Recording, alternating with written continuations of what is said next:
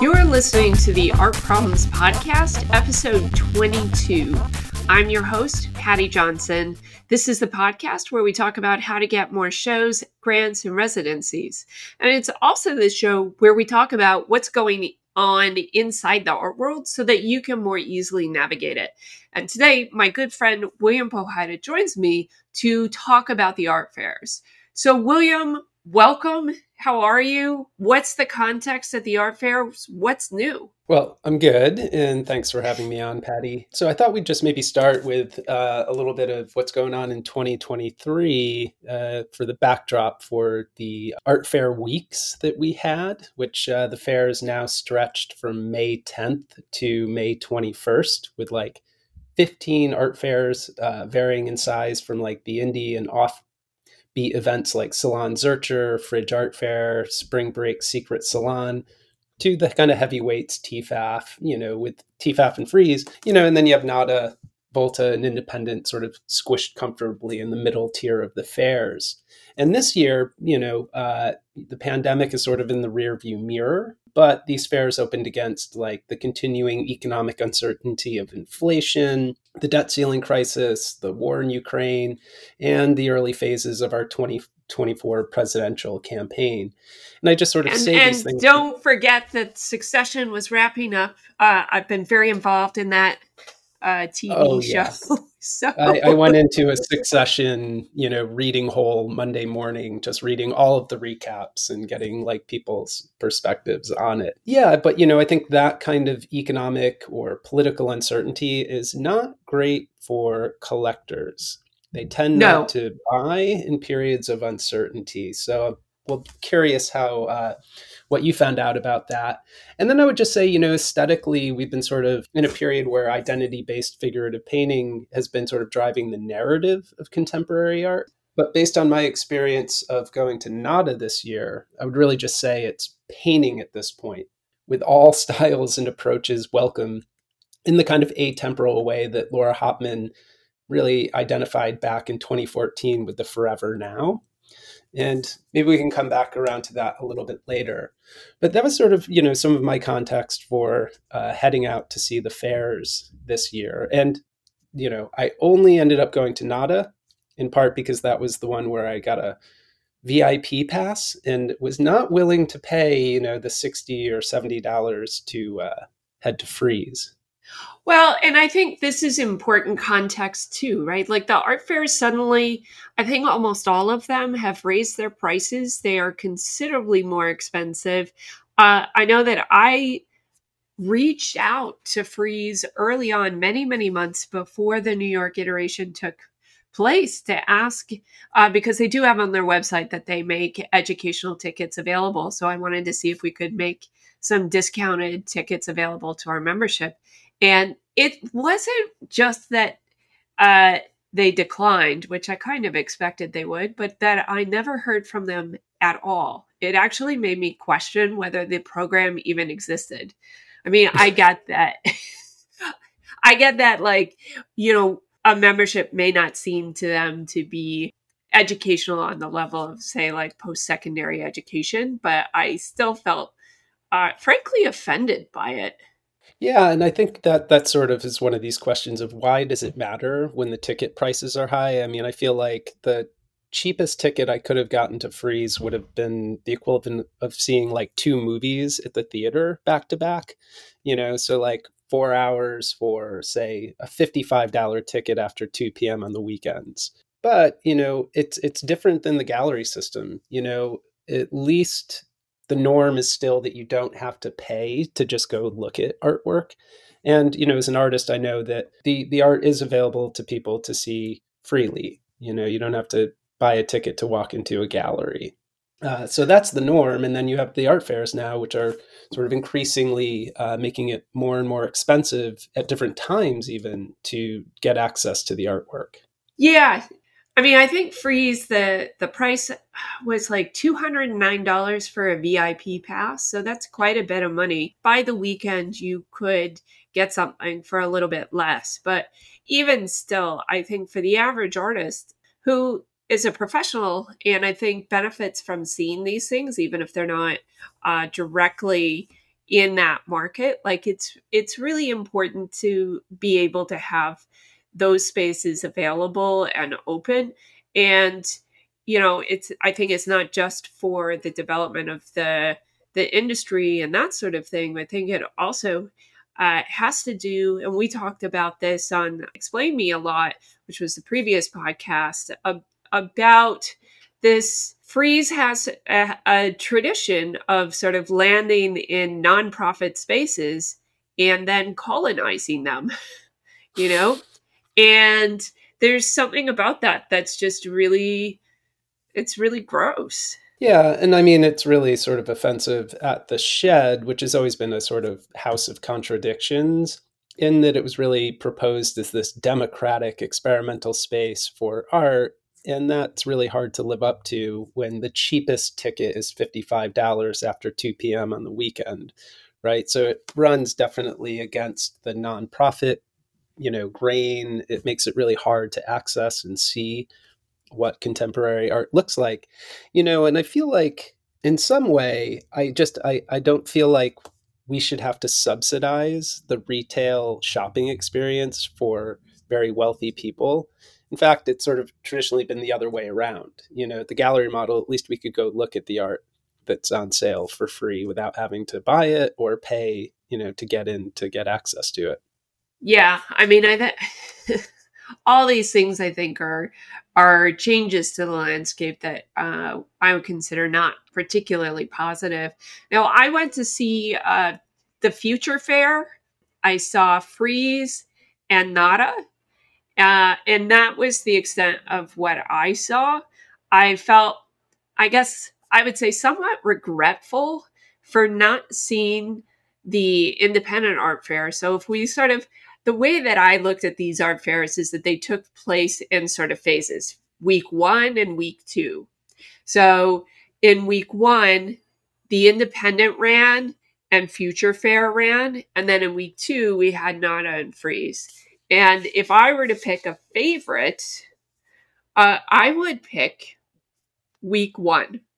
And I think most of the dealers would too, because, and and keep in mind that these are my impressions based on a handful of people that I have spoken to at all of these fairs. It does not mean that I have like that uh, I have enough data to to draw necessarily reliable conclusions. But uh, so at Future Fair, I felt like the mood was somewhat upbeat when I went there.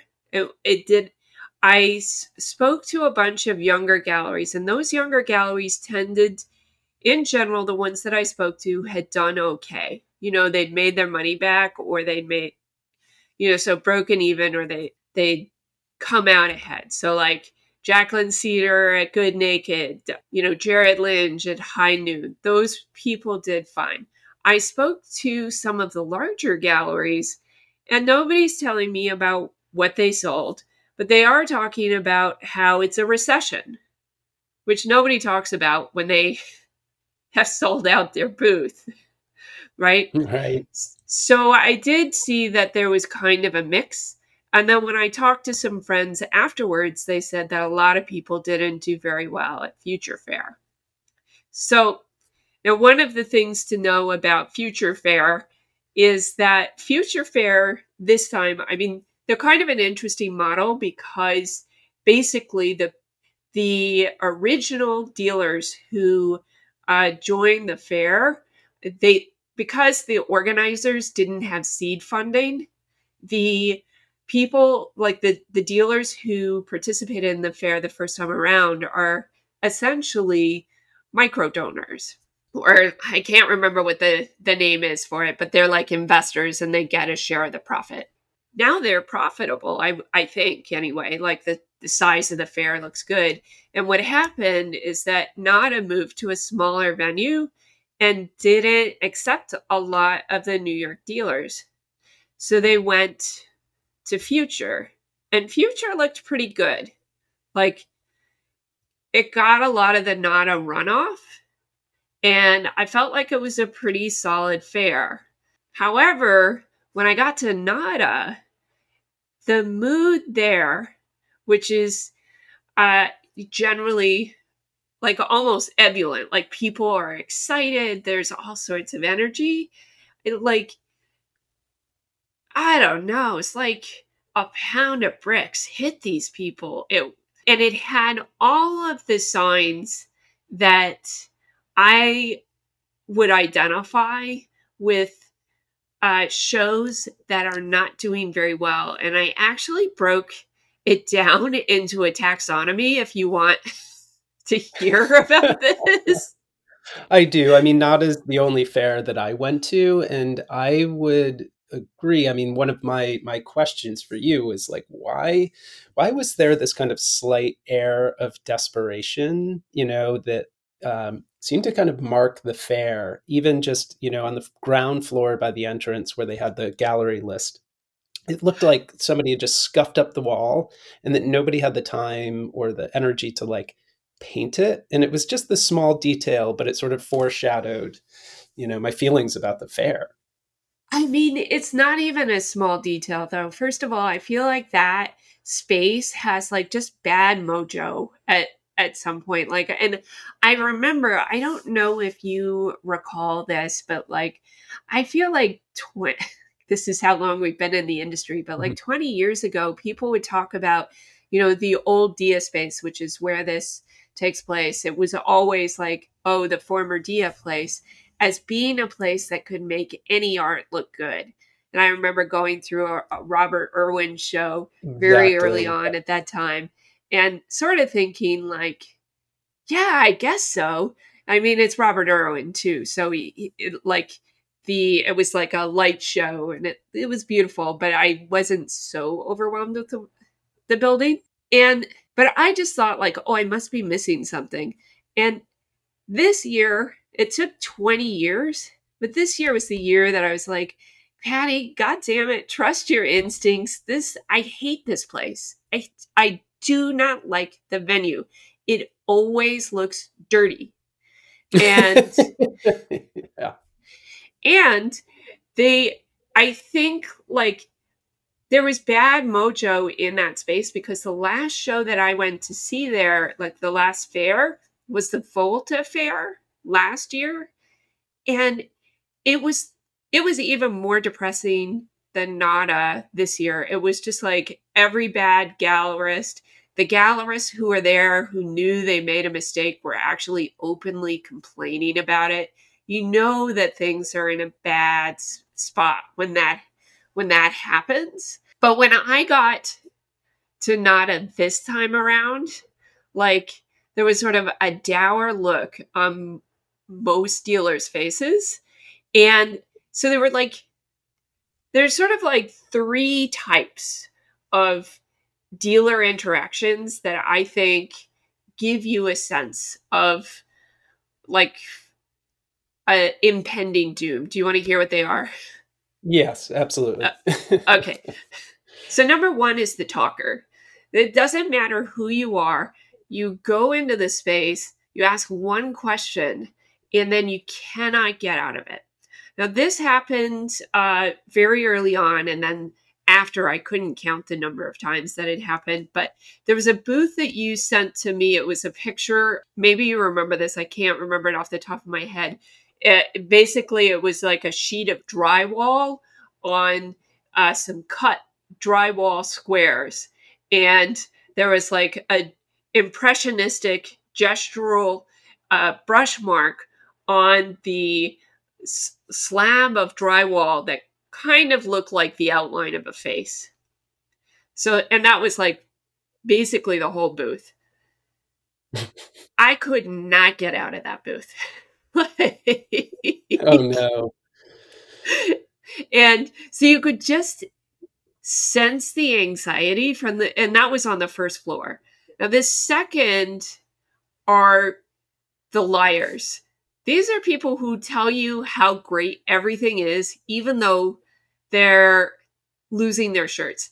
And the hallmark of a liar, which you can't like, you can't really tell I I think like when people are just telling you things, I just tend to believe them. But when I know it's probably not true, like the liars never lie in like little bits, like oh I sold one drawing or two drawings or something. Like they're always like, oh, we sold out the whole booth. like nobody else. So I, I don't know why that's the case, but I have found that the um, that the the big lies tend to be big, and you know there's a, there's a difference I think between um, I guess like so there's the big lies, and then there's the uh, what I would I don't know if equivocating is the right word. What is the word for like we have sold two paintings and the other three are on reserve. But the other three on reserve are available.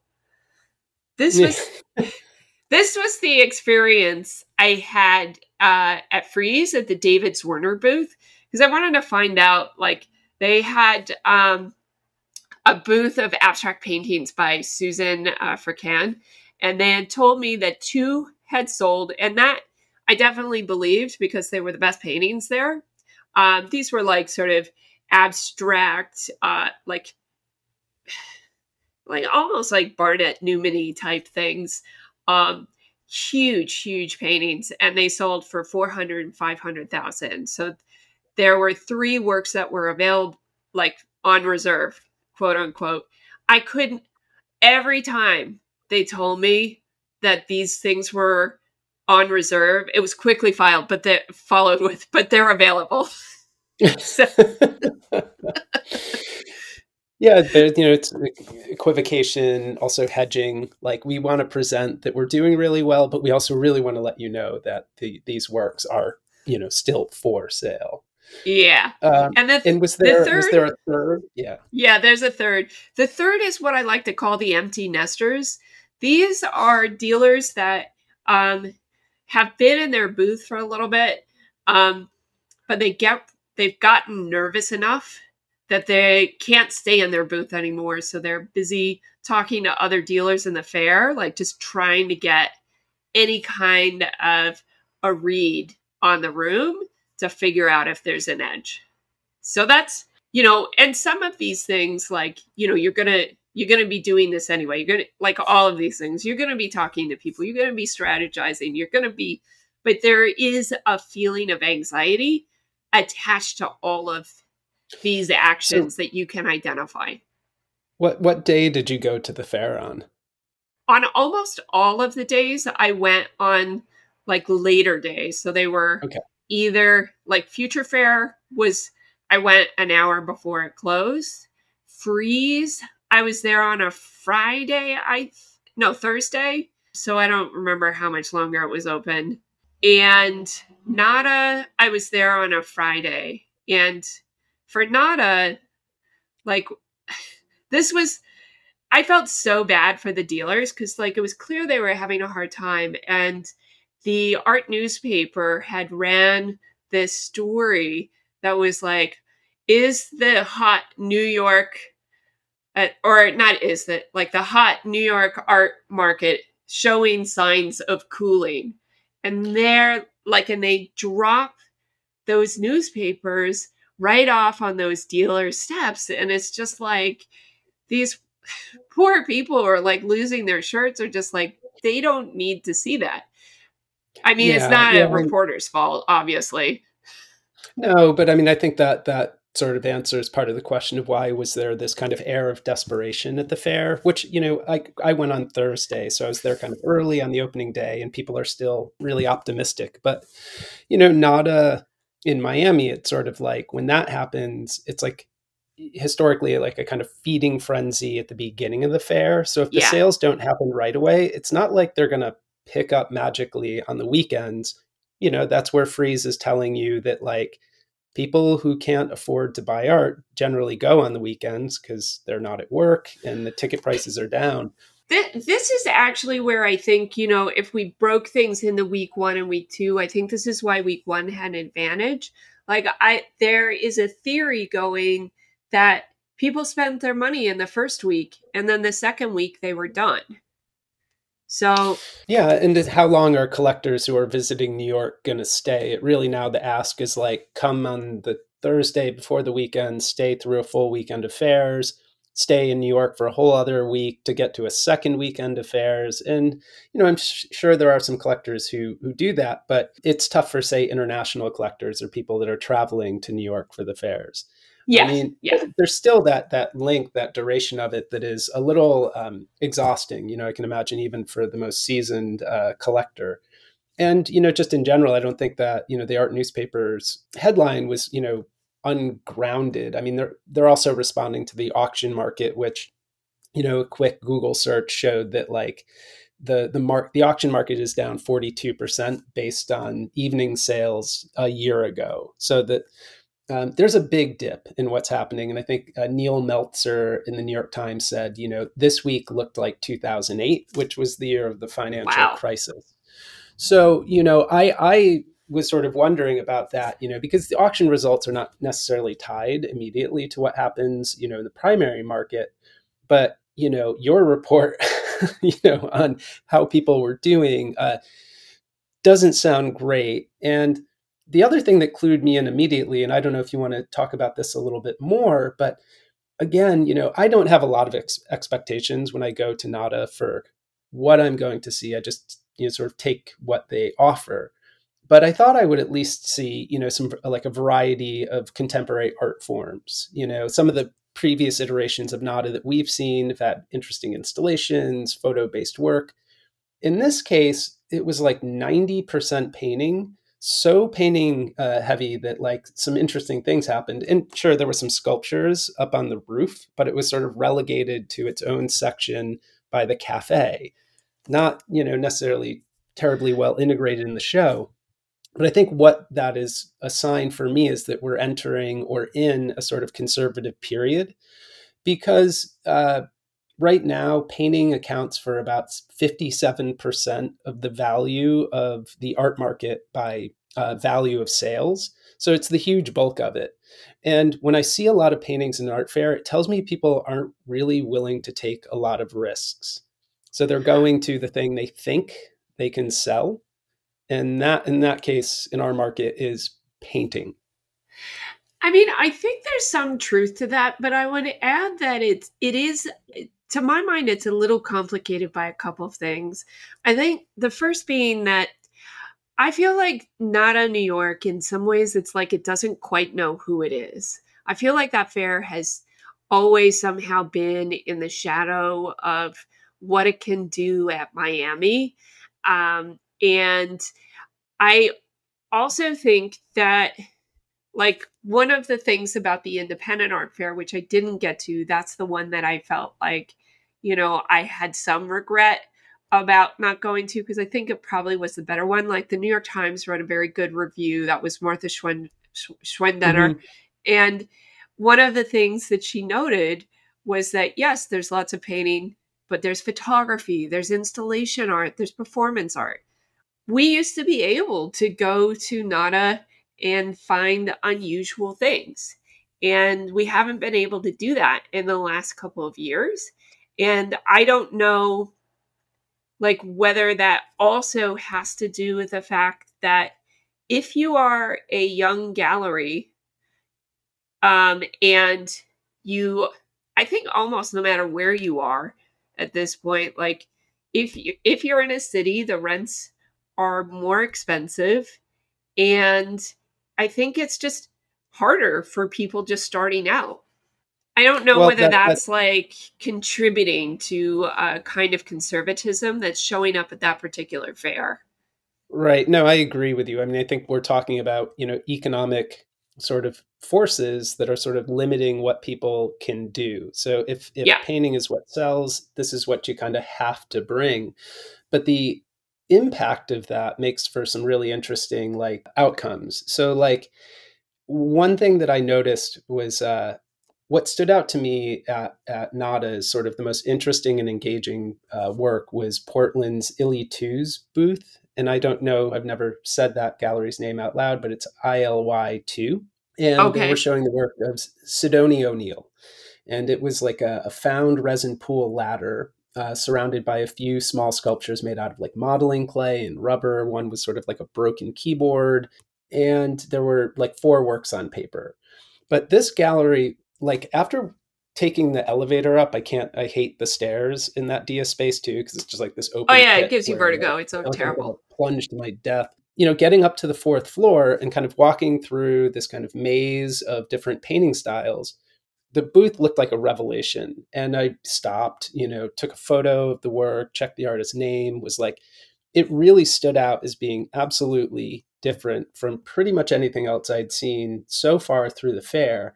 And you know to like point this out like uh, I, I was looking at instagram after the fair and i saw that christian viveros fauné had included his highlights of like frieze and nada and the I think the only artist really from uh, Nada that he pointed out was uh, Sidony's work.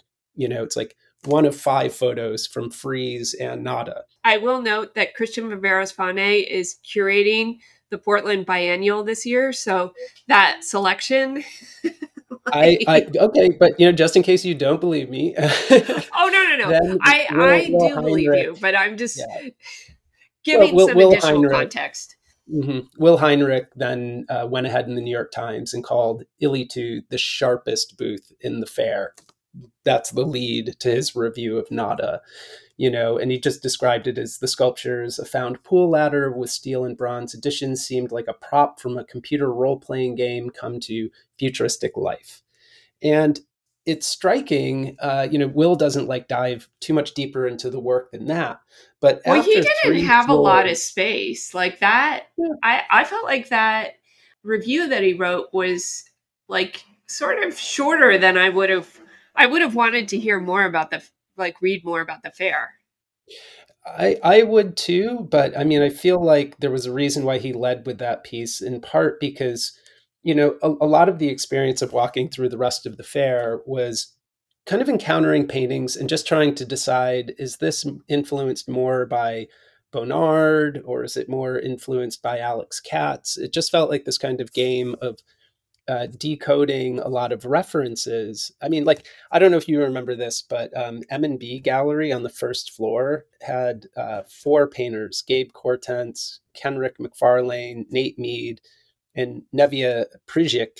And to me, it looked like the equivalent of like a TGI Fridays appetizer platter of painting. I mean, it was like um, Kortentz was, you know, channeling John Currin via Inka Essenhigh, McFarlane folding Francis Bacon into Alex Katz, while Prijic, you know, like melded the colorful abstraction of like Calder with an artist like Marie Lavina. I mean, there it just was this kind of like sampling that made me think of you know um, Laura Hoptman's atemporal painting show, The Forever Now, way back in 2014, and it was that sense that like seeing Illy Two's booth was like a moment like where I was like, wait, what is this? I'm not sure really what I'm looking at right now, and I'm gonna have to. It definitely. It definitely stuck out. I had to I had to look it up while we were talking just to be able to identify it, and I immediately recognized it I think it might also be amongst the larger sculptures in the show. So yeah, there were a few tables of smaller things, or there were definitely a few other sculptures. I mean, certainly there was, but that's that feeling of like two things happen. One is that because there's so much painting, anything that is different really stands out and even takes on sort of outsized weight.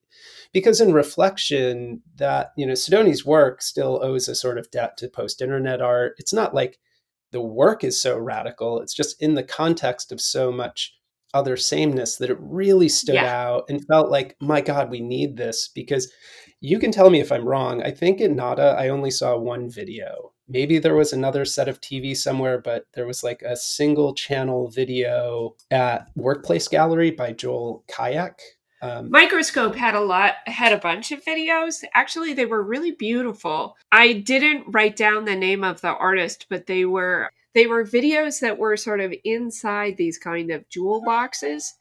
They were really incredible. Yeah, microscope gallery. That's great. I'm glad, you know, I think I might have bypassed those or missed them. Was also got a little do you remember what floor that was on? I think they were on the third floor. Okay Yeah. yeah I, I mean, this is these are the types of markers that you have to find things, right? Like yeah. what floor. And I also sort of try to determine, like, okay, what is the best floor? I don't even know if there's any point to that. I I personally liked a lot of the stuff on the uh, second floor. Rachel Offner was there. Bridget Finn's gallery, Reyes Finn, I think from Detroit was there. Jack Hanley was there, and um, Northern Southern. That's a gallery that's run by my friend Philip Niemeyer. He was there. What's the hole on the second floor?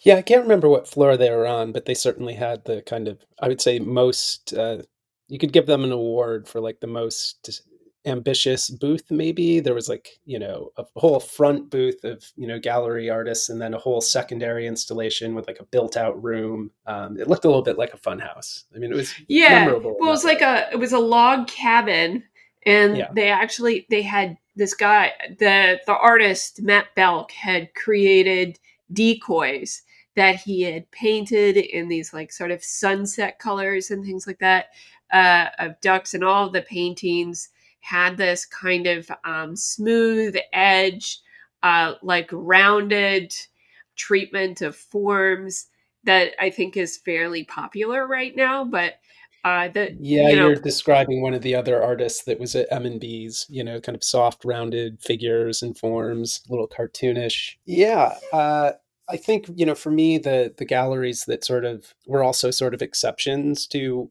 the work that I was seeing, uh, Curro Gallery's booth. That gallery is based in Guadalajara, and you know, it was also like one of the good things about going to the fair is actually running into a few friends. So I saw Alejandro Almanza Pereda uh, at the gallery. He was showing sculpture. Um, the gallery had some paintings by my friend Claudia Pena Salinas, and it's just nice to get to like talk to an artist at the fair. But you know, I think their booth also stood out because there was a mix of sculpture. They had Juan Capistrán's text-based canvases, and you know, I felt like there was a little bit of like a kind of political awareness happening um, in the work that I ne- wasn't necessarily seeing in a lot of the other painting. I also uh, San Juan's Embajada Gallery, which is run by another uh, kind of friend and Hunter alumni, I think, uh, Krista Rivera, who co-runs the gallery with Manuela Paz, who actually used to work at NADA. And they had they had a solo booth by the artist Lulu uh, Varona, and so these were also like embroidered textile works that included some reggaeton lyrics. And again, like having a booth where it was a single artist was also a bit of like a relief to be able to stop and see like a coherent, you know, show of work. Oh, um, oh yeah, which, yeah you know, like Wendy White also had a kind of quiet site specific installation sort of tucked around the corner of Shulamit Nazarian's booth. Uh, it was like a rest stop to like kind of sit with one artist's work in a carpeted space with curtained walls, you know, but it definitely felt like it was sort of, you know, pushed back into the corner, unfortunately. And, uh, you know, I, I, also ran into the artist Matt Jones, who had like kind of co organized uh, Pad Gallery's booth but one of the sort of notables for me there was um, Kat Chamberlain, who does graphite drawings, in this case around sort of yellow paper. And I, I think I had seen her work at a spring break art fair. I would have also. She's a great artist. She's a great yeah, artist. She's wonderful. I mean, seeing yeah. a drawing was like finding a, a rare animal at the fair. you know, so that that was great. And uh, you know, entrance galleries booth of Pat McCarthy's like kind of wonderfully weird photo based collage quilts and sculptures you know also kind of stood out for me. And i guess what i'm saying is those were things that i was really starting to look for and want in a fair that just you know had had a, a huge array of painting you know if you were looking for a kind of painting uh, in whatever style you could p- probably find it. But you know i was really drawn to things that were more you know trying to at least show a, a singular vision or some other concerns. When you were at NADA did you notice any kind of trends? This is something that I think like many of us like to do when we go to fairs, but I actually found it difficult to do at NADA. Well, I think that's the thing. Like I can say that there was a lot of painting, but when you crack that open, there was sort of every kind of painting, even yes. from that kind of drywall piece with the kind of ironic gesture of putting an orange on top of it and setting it on some bricks to very impressionistic you know, landscapes that were as fuzzy as like any Bonnard painting. You know, I could kind of get a sense of like an art historical sampling. And I think if there was a trend that I was thinking about, I don't know if you saw this piece by uh, Martin Herbert, you know, the kind of Berlin based critic who wrote that book, Tell Them I Said No, where he wrote this piece called Have We Reached the Endpoint of Revivalism?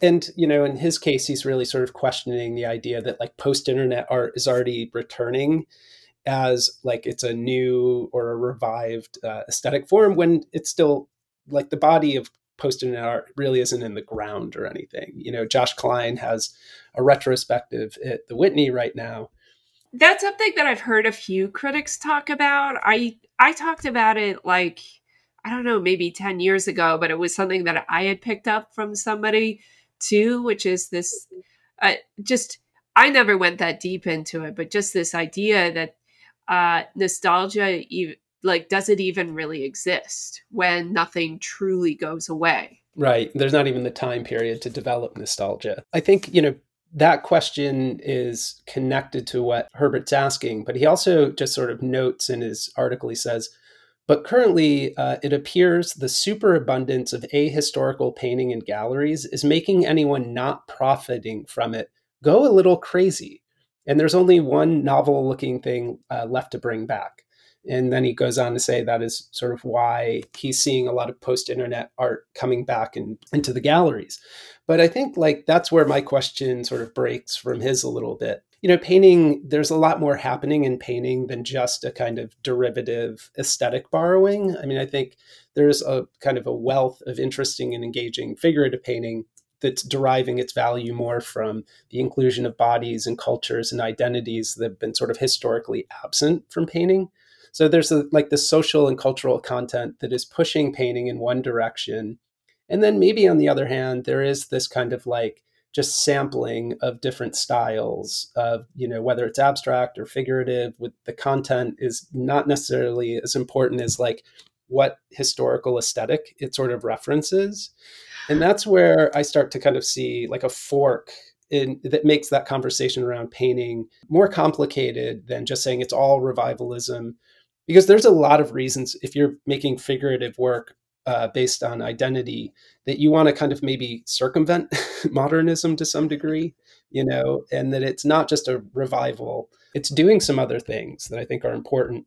But i kind of agree with herbert though it does make you feel a little bit crazy to walk into a fair and see uh, you know so many sort of ahistorical paintings in one place and and sort of just ask why. And then a, a, second question is that good for art because i think at the beginning of the conversation you pointed out that like it's good for artists to go to spaces and be able to be able to afford to see what is happening in art.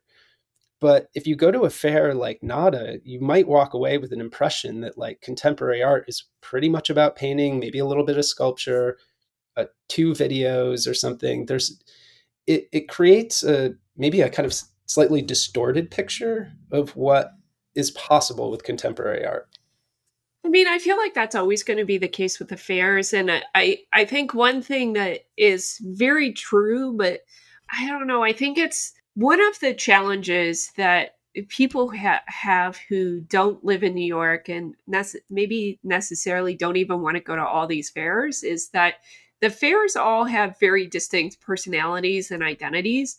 And if you are outside of that, it's not going to mean anything to you. If you are inside of it, it represents probably more time than you have to really see what that means. And, you know, I was really glad that you gave the context that you did uh, from uh, Herbert's writing about the kind of revival of post internet art, which, because one of the things that I had when I went to visit Frieze was that there was a lot of gradient art there. And I was kind of like, oh, this has come back. And then I was like, well, did it ever really go away?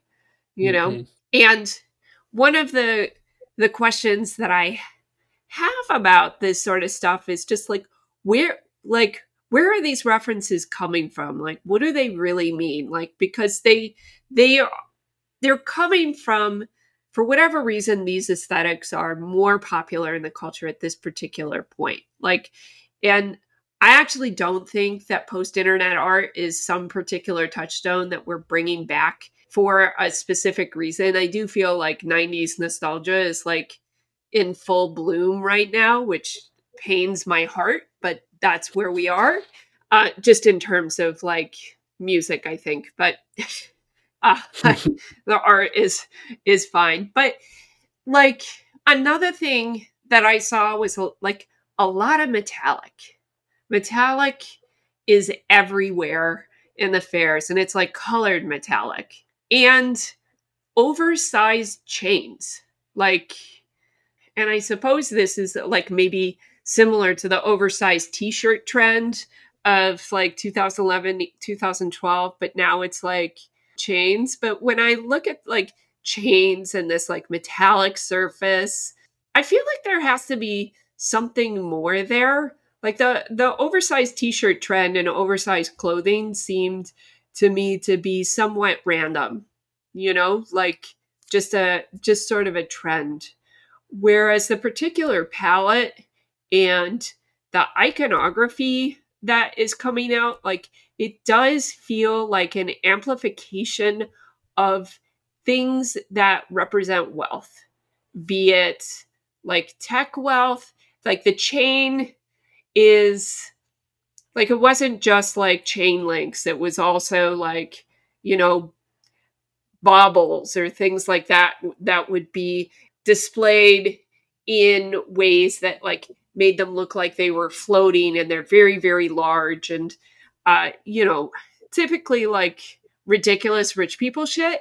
But to me i just i kept trying to figure out whether this was like a s- sort of specific like statement of wealth that like maybe felt a little bit overstated and i i think that's like the garishness is kind of part of the culture right now so that's something that we're we're also kind of seeing reflected back to us at these higher end art fairs. Uh, and I feel like it makes them harder to relate to. Like I when I go to these spaces, I never used to feel quite as alienated as I do now.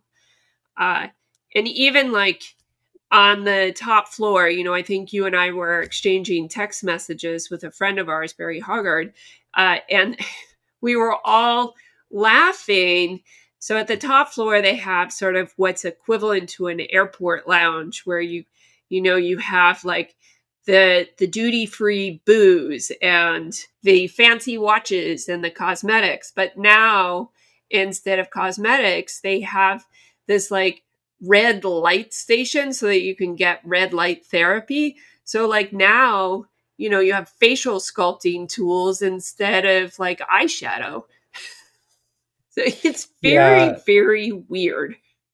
Yeah, I remember. You know, well, last year our friend Kevin McCoy was, you know, sort of showing his quantum piece, you know, in the kind of VIP section at Frieze in that area, you know, and I, I thought he was very sort of like smart and brave for like staying with that piece and showing it as like an LV advertising sort of marketing tool as well, or LG for their their TVs but that was also where there was that terrible piece by the Danish artist whose name I'm going to forget, who had like the socially engaged piece at the champagne stand where Wait, was it Jeppe like, Hein or yeah yeah Jeppe Jeppe Hein right yeah. you know, people could get like a piece of chalk from reaching into the champagne booth and like yeah it was, it was embarrassing. Like, yeah and I mean I feel like everything you just described about baubles and metallics and chains you know that that really does feel distinctly Frieze you know like that that aesthetic i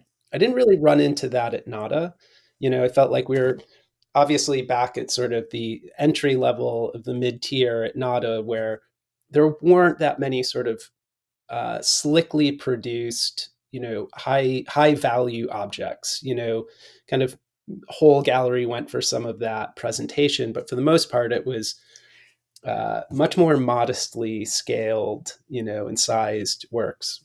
I mean, there's nothing wrong necessarily with like slickly produced things. It's just you do feel really weird. And I do like I want to point out a couple of other things that you may find interesting or or not. But like so to even get into the fair, uh, there are two entrances in uh, the shed, right? So you can go through the front, which is close closest to, or maybe it's the back. I don't know what they call it.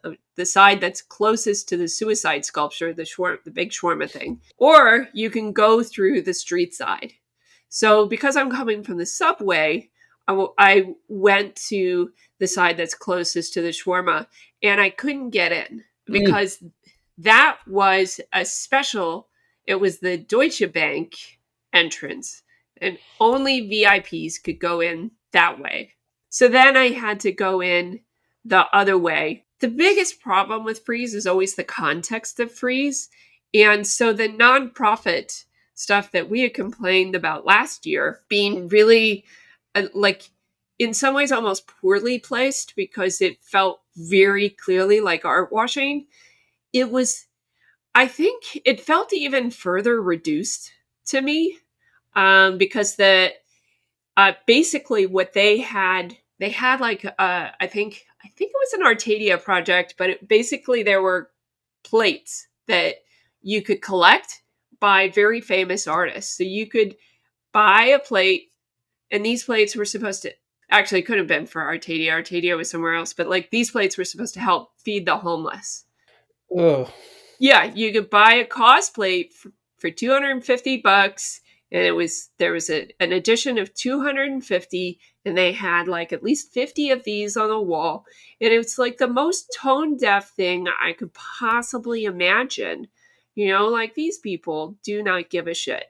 They just want their fancy plate. And then you know in the upstairs they had you know basically like the nonprofit stuff is relegated to the halls. So like the hallway art the stuff that you don't pay attention to is the nonprofit wing.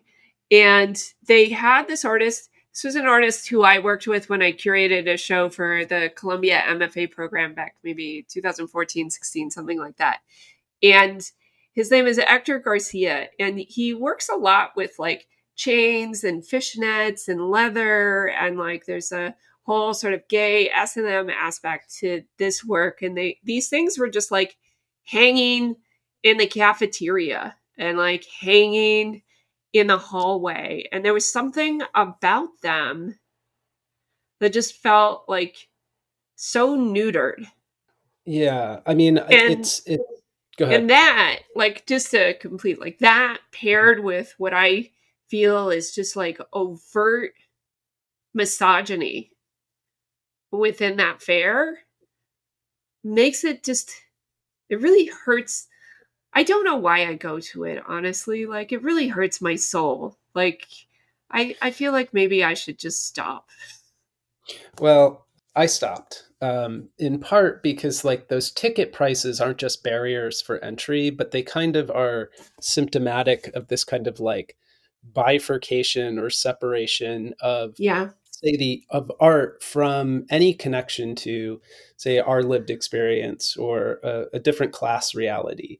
I mean in it with with Frieze it's happening on so many different levels. Like you can't ignore that suicide machine the shawarma because you're going to hudson yards which is like yeah. a place designed for the ultra wealthy. It's a spectacular failure because they made like 60% of it commercial space. They weren't even really giving a shit about residential housing. And so it's it's sort of doomed right now you know uh, in relation to like the huge shift in the need for commercial real estate. It's uh, it's uh, like a completely unnecessary thing that they built.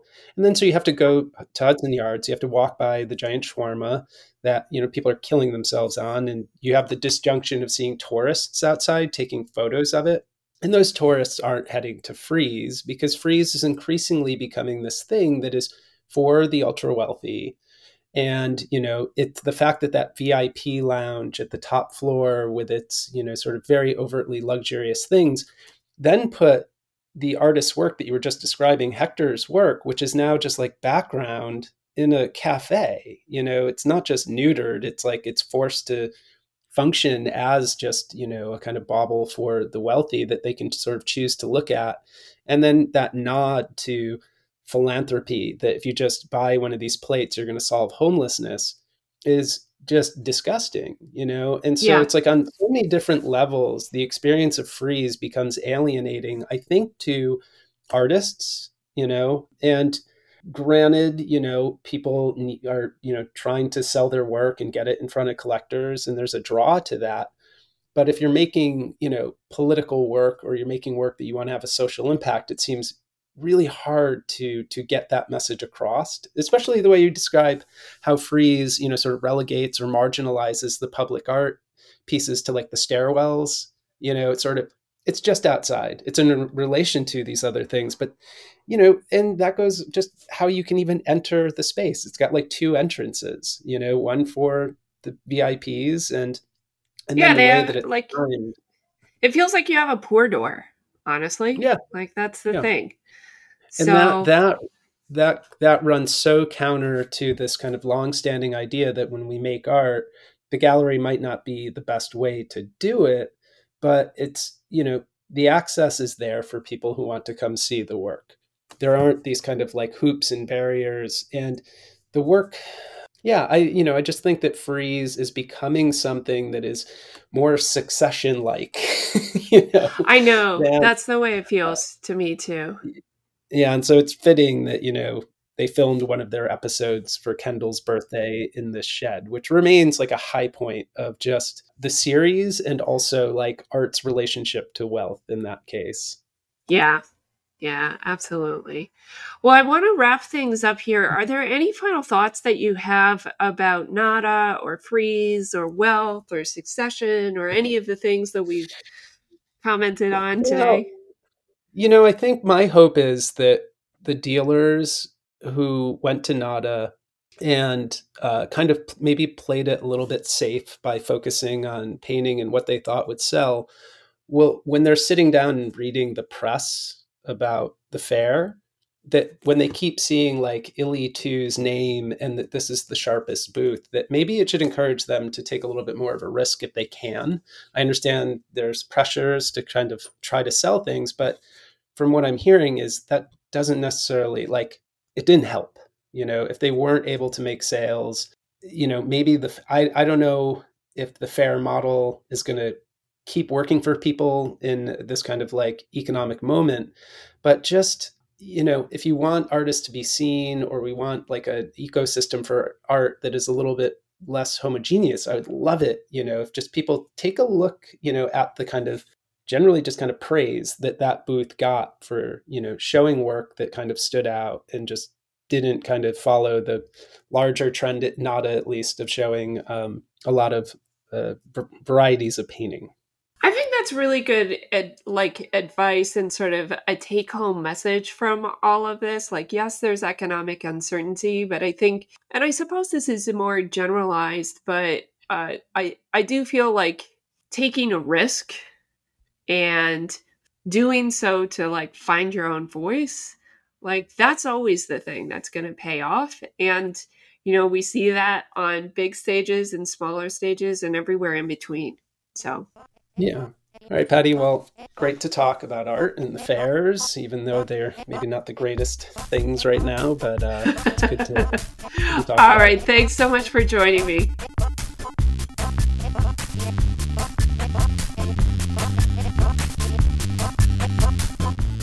You for listening. If you like the show, please leave a review and share it with a friend. It really helps get that valuable information out to more artists just like you. You can find all of the names and the links that we reference in this conversation at workshop.art slash podcast.